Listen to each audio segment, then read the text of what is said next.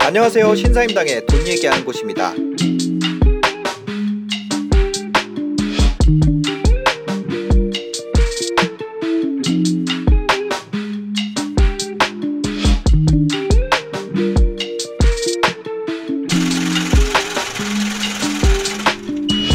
겪은 얘기가 97년 외환 위기였었고요. 네. 그다음에 2000년 IT 거품 붕괴, 그다음에 음. 2008년 미국, 예, 그다음에 작년에 코로나 경제 위기인데 네. 예, 그런 것보다 제가 겪은 것보다 조금 더 심각한 저는 저는 위기가 우리나라에서도 올 수 있다고 생각하고 있거든요. 아, 삼성전자 9만 원에 샀어요. 예. 10만 전자 된다고. 네. 지금까지 이제 7만 전자 됐잖아요. 이왕 물린 거 계속 가져가는 게 나을까요? 아니면 말씀하신 대로 이 Great Reset 올 것 같으니까 지금 잘라 자르고 현금 갖고 있는 게 나을까요? 예. 뭐 일정 부분 현금 하는 게 저는 지금보다도 더 좀 더 떨어지리라 보고 더 있습니다. 싸게 살 기회가 있다. 예, 그런데 문제는 뭐냐면요. 네. 그래도 일부분 가지고 있어야 돼요. 아, 안 가지고 있으면은 네. 떨어졌을 때더 네. 떨어질 것 같아가지고 못 삽니다. 아, 그래서 늘 저 물에다가 발목을 좀 잠그고 있어야 되거든요. 네, 네, 네. 또 발목 담그고 있어야지 네. 이물 찬가 더운가 뜨거운가 찬가 이거 느낄 수가 있거든요. 네, 네, 네. 그러기 위해서는 우리가 늘 주식을 가지고 있어야 됩니다. 아. 네. 네, 그리고 저는 뭐 삼성전자는 그냥 견디면 된다고 생각하고 있거든요. 네, 네. 뭐제 가까운 친척이 이런 이야기를 합니다. 삼성전자가 애들 둘 유학을 보냈다는 겁니다. 어, 돈이 생길 때마다 한 번에 사는 게 아니고요. 네네. 돈이 생길 때마다 삼성전자 주식을 샀어요. 네네. 아까 말씀드렸다시피 삼성전자 주가가 우리나라 전기전자 업종을 대표하는 대표인 주가고요. 100배 이상 올랐거든요. 네, 네. 우리가 주가에서 지금 저 삼성전자 주식 저 많이 사셔가지고 우리 저 국민들이 삼성전자 주식을 많이 사셨다고 그러는데 맞아요. 뭐 1월 초 뭐 9만 6천 원까지 갔다가 지금 7만 7천 원 안팎에서 움직이고 맞습니다. 지금 있는데 7만 전자가 됐죠. 네, 고생이 네, 좀 네. 많으실 거예요. 마음 고생이. 네. 네, 그런데 저- 저는 뭐 앞으로도 뭐 몇 개월 더 떨어질 수 있다고 보고 있어요. 아, 세상에. 네, 그런데 뭐 장기적으로 보면은 삼성전자 오르거든요. 예. 네, 86년 우리나라 그 전기전자 업종 주가가 86년 네. 이후로 예, 108배나 올랐습니다. 100 100배가 넘게 오른 거네요. 예. 예, 강남 아파트는 뭐 아파트 가게에 따라 다르지만 네. 강남 아파트 지수로 따지면 한 네. 아홉 배 올랐어요. 아, 네, 네. 그러니까 주식도 강남 아파트처럼 오래 가지고 있으면 아. 훨씬 더 높다는 겁니다. 네. 근데 이게 주식은 변동성이 심하다 보니까 네. 특히 주가가 떨어졌을 때는 저 굉장히 좀 견디기 힘드실 수가 음. 있는데요. 야, 몇 년 지나면 이게 다시 오른다. 네. 그렇게 생각하시면 될 것 같습니다. 섹터를 사면은 조금 더 그런 부분에 대해서 자유로울 수 있겠네요. 예, 그렇습니다. 네. 그래서 뭐 내년에 제가 뭐 상반기 하반기 뭐 주식시장이 많이 떨어진다고 또 고통이 올 수가 있는데요. 네. 이렇게 떨어지면은 싸게 살수 기회고 음. 기다리면 다시 오른다. 네. 네, 그러니까 우리나라 우량 주식은 음. 뭐 이런 식으로 기다리시면 될 것 같습니다. 알겠습니다. 어, 팔 거면 반만 팔아라. 버틸 수 있으면 버티자. 예. 이게 이제 어떻게 보면 김영익 교수님께서 주신 어, 답이 되겠네요. 우리나라가 구조적으로 저성장 저금리 국면을 완전히 들어선 거거든요. 네. 오래전 금리가 오르지만은 우리 잠재 성장률 2030년에 가면 1% 근접할 거예요. 어. 그 다음에 2030년 지나면 0%대 들어설 겁니다. 네. 예, 그리고 기업들이 가구보다 돈을 덜 쓰니까 은행들이 채권 살 수밖에 없어요. 음. 예, 그래서 금리는 계속 떨어질 수밖에 없거든요. 네, 네. 예, 구조적으로 저금리 시대 이미 접어들었고 앞으로 금리 더 떨어질 겁니다. 네. 예, 그래서 지금 젊은 사람들이 100세까지 살면서 주식 투자를 할 수밖에 없거든요. 어. 예, 그래서 우선 그 돈을 좀 직장에 들어가 가지고 네. 돈을 모아야 되고 지금 기본기를 튼튼하게 갖춰놓는다면 나중에 굉장히 큰 부자로 살 수가 있을 것 같습니다. 하, 네. 지금 일단은 직장을 들어가서 현금을 모아라. 예. 어, 그러면서 스터디를 하고. 근데 작년에 보니까요. 네네. 뭐 작년에 주가가 많이 올랐지 않습니까? 네네. 어, 많이 올랐죠. 두 증권회사 데이터를 받아가지고 한번 분석해 봤어요. 네. 뭐 방송국에서 저한테 데이터를 주고 한번 분석 좀 해보라고 그랬죠. 네 네네. 예, 그런데 보니까 20대, 30대 수익률이 가장 낮더라고요. 아, 20대, 30대가 왜요? 왜, 왜 낮았을까요? 우선 단기 투자를 했고요. 왜 어. 단기 투자를 했냐 보니까 20대, 30대가 신용 융자 비율이 가장 높습니다. 네. 자기가 이제 가진 돈이 별로 없기 때문에 아, 그죠, 그죠, 그죠, 그 그죠. 돈을 빌려 가지고 투자를 하더라고요. 예. 그 돈을 빌려서 투자한다는 것은 증권회사에서 장기로 빌려주지 않거든요. 예. 뭐, 뭐 3개월, 6개월, 뭐 길게 아, 9개월. 네네. 그 금리도 굉장히 높아요. 네. 그 돈을 빌려서 투자하니까 단기 투자할 수밖에 없죠. 아, 물론 이제 주가가 떨어지는 국면에서는 단기 투자가 더 이익이 날 수가 있는데요. 네. 예, 작년같이 이제 꾸준히 오르는 시기에는 음. 예, 단기 투자한 사람들이 수익률이 굉장히 낮거든요. 네. 근데 조금 더 뭐 젊은 분들이 좀 멀리 보고 투자해야 될 것 같아요. 네. 예, 제가 지금 증권회사 뭐 한 20여 년 동안 애널리스트도 근무했고 분석하고 네. 뭐 투자도 해보고 지금도 투자하고 있습니다만 네. 뭐 결론은 하나예요. 주가는 장기적으로 오른다. 좋은 주식 사가지고 오래 기다리자. 네. 이게 돈 버는 방법이다. 아. 그러면은 뭐 조금 나, 연령대를 올려서 어느 정도 이제 돈을 모은 3, 40대, 3, 40대들은 아무래도 현금 비중을 늘리는 게 좋겠죠. 이분들은 현금 비중 늘렸다가요. 네. 주식 투자를 적극적으로 하셔야 됩니다. 3, 40대 되면은 예, 계속 직장에서 승진하고 월급이 올라가는 시기지 네. 않습니까? 계속 월급 받으니까 네, 그죠, 그죠. 뭐 소득이 계속 들어오거든요. 네. 소득이 늘어나는 시기죠. 예, 소득이 늘어나는 시기니까 저축을 할 수밖에 없는 시기예요. 음. 예, 그런데 이런 저축을 은행에 맡겨봤자 금리 0% 네. 1%그 사이거든요. 네, 네, 네. 예를 들어서 그 칠입업칙이라고 있는데 음. 칠입업칙이라는 게 뭐냐 복리로 예금을 했을 때 네.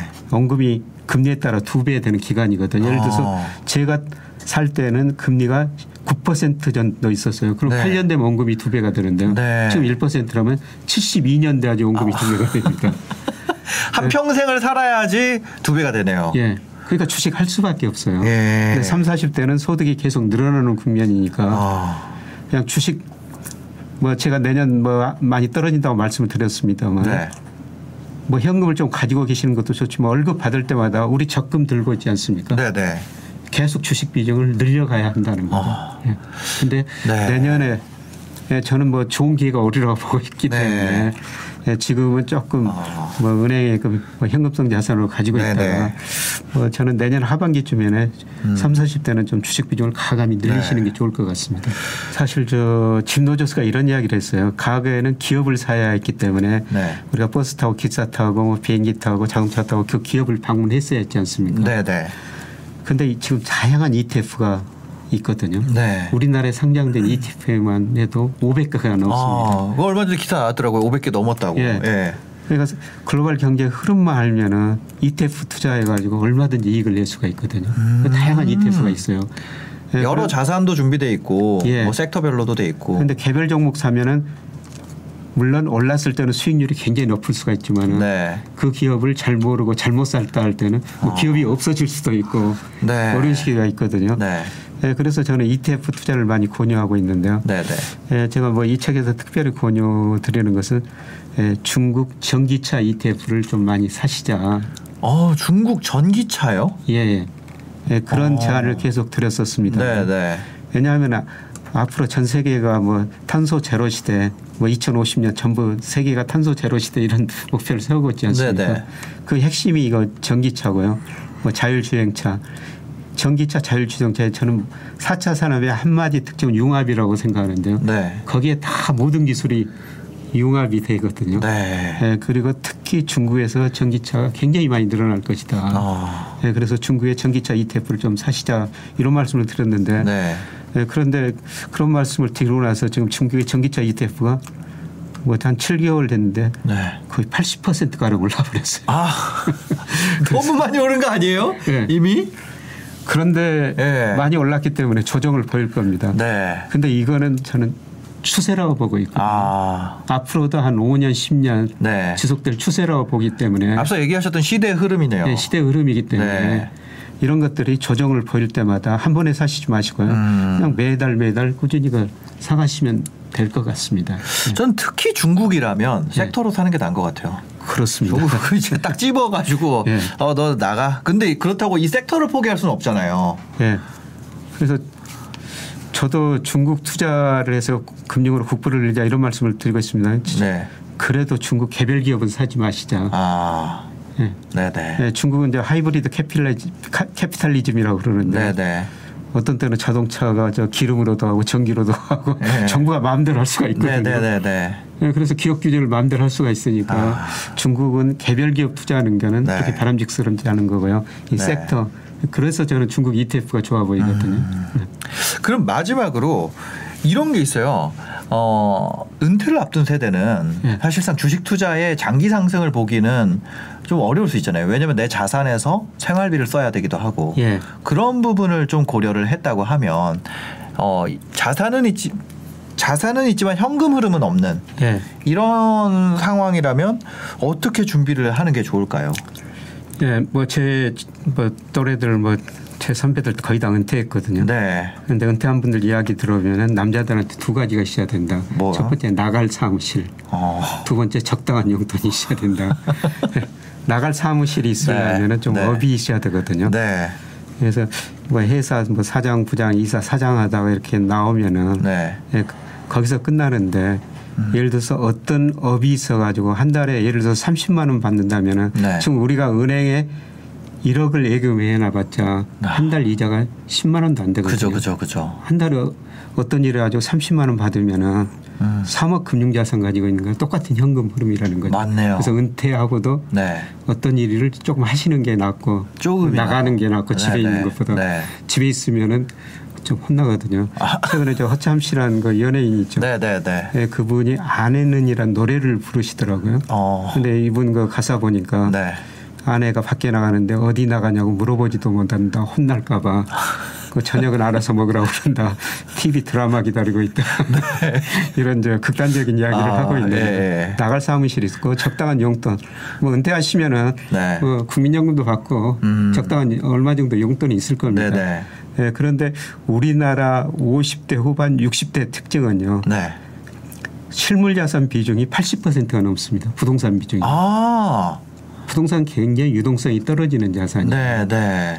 예, 저는 은퇴하기 전에 그걸 좀 줄여놓으셔야 된다고 생각하거든요. 아, 그걸 부동산. 네, 네. 예, 그리고 금융 자산을 좀 늘려놔야 되는데. 네. 근데 나이가 들면은 뭐 주식은 장기적으로 오는데 단기적으로 변동성이 심하니까 주식 네. 많이 투자하라고 권유할 수는 없는데요. 네. 그래도 저는 배당 투자는 꼭 하셔야 된다. 배당 투자. 예. 그래서 우리나라 KT 뭐 포스코 같은 이런 기업들 뭐 제가 보기에는 없어지는 않을 겁니다. 네. 그런데 이 배당 수익률이 4 내지 5%거든요. 네. 예, 그리고 우리 회사들이 그 분기별로 배당을 앞으로 계속 주고 있고요. 음. 예, 그 다음에 또 그런 펀드 그런 ETF가 있어요. 네네. 분기별로 배당을 주는. 아, 분기 배당 ETF. 예, 예. 네. 예, 그런 걸 저는 사셔 놓아야 된다고 생각합니다. 음, 현금 흐름이 나오는 걸 좀 하자. 그렇죠. 현금 흐름이 나오는 거죠. 아, 그러면- 나갈 사무실 현금이 있어야 된다. 아, 좋은 방법이 있는 것 같아요. 부동산 있으면 그거를 세를 주고 전세를 주고 예. 그 돈으로 배당주를 같이 사는 거예요. 네, 그거 뭐 좋은 네. 유동화 우리나라에는 그 유동화가 되잖아요. 예. 우리나라만 된- 되는 유동화 방법이 있어가지고 영목이지 같은 것도 이- 있는데. 아 맞네요. 영목이지도 방법도 예, 있네요. 예. 예. 부동산 비중이 높은 분은 뭐 부분적으로 영목이기도 음. 활용할 필요가 있을 것 같습니다. 아, 네. 그래서 자산으로 현금 흐름이 나오도록 한번 세팅을 하는 것도 좋은 방법이 되겠다. 뭐 특히 이제 그 세대에 있다면은 뭐 한 2년 정도를 기다린다면 이게 확 빠져버리면 주가 확 빠져버리면 이게 수, 그 뭐라 그래야 돼? 수익률이라 그래야 될까요? 예. 그 주가 대비 배당해주는 금액이 굉장히 커지니까 예. 그 타이밍을 좀 노려보는 것도 좋겠네요. 예, 그렇게 되면은 이제 네. 뭐 배당 수익률이 높아지거든요. 예, 배당 수익률. 아, 네. 그 단어 생각이 안 나가지고. 예, 배당 수익률이 네, 네, 높아지고 네. 또 주가가 많이 빠지면 올라요. 네. 예, 그런데 예, 제가 뭐 항상 어둡게 이야기를 하는 거 아니고요. 음. 또 그렇게 떨어졌을 때는 굉장히 좀 긍정적인 이야기를 많이 할 겁니다. 네. 예, 그런데 제가 뭐 증권회사 근무하면서 뭐 올라간 것보다는 떨어진 거를 더 맞췄어요. 네. 예, 예, 그래서 그렇게 됐을 때 그냥 음. 기회다. 네. 부를 늘릴 수 있는 기회다. 아까 부자들 이야기 말씀드렸습니다. 네네. 그러기 위해서는 우선 준비가 돼 있어야 된다. 음. 그 준비가 현금이다. 네. 일정 부분은 현금으로 또 가지고 계셔야 된다. 꼭 그런 말씀을 드리고 싶습니다. 그렇죠. 투자에 대해서 조금 눈을 뜬 사람들은 통장에 돈이 있는 거를 꼴을 못 보거든요. 뭘 사도 사는 그런 습관이 있는데 그게 지금까지는 굉장히 승리하는 습관이었다면 예. 어, 어느 순간부터는 그게 어, 실패하는 룰이 바뀌는 그렇죠. 예. 지금까지는 통장에 돈 안 남겨놓고 세- 있는 대로 사는 사람이 승리하는 때였잖아요. 예, 그렇습니다. 예. 게임이 바뀔 수 있기 때문에 그 게임 바뀌는 거를 조금 이제는 준비해야 되는 때가 아닌가 이렇게 얘기를 해주셨습니다. 오늘도 바쁘신데 시간 내주셔서 감사합니다. 네, 불러주셔서 너무 고맙습니다. 네, 감사합니다. 고맙습니다. 네, 영상 보시고 도움이 되셨으면요 구독과 좋아요 댓글까지 부탁드리겠습니다. 영상 봐주셔서 감사합니다. 행복한 하루 되세요.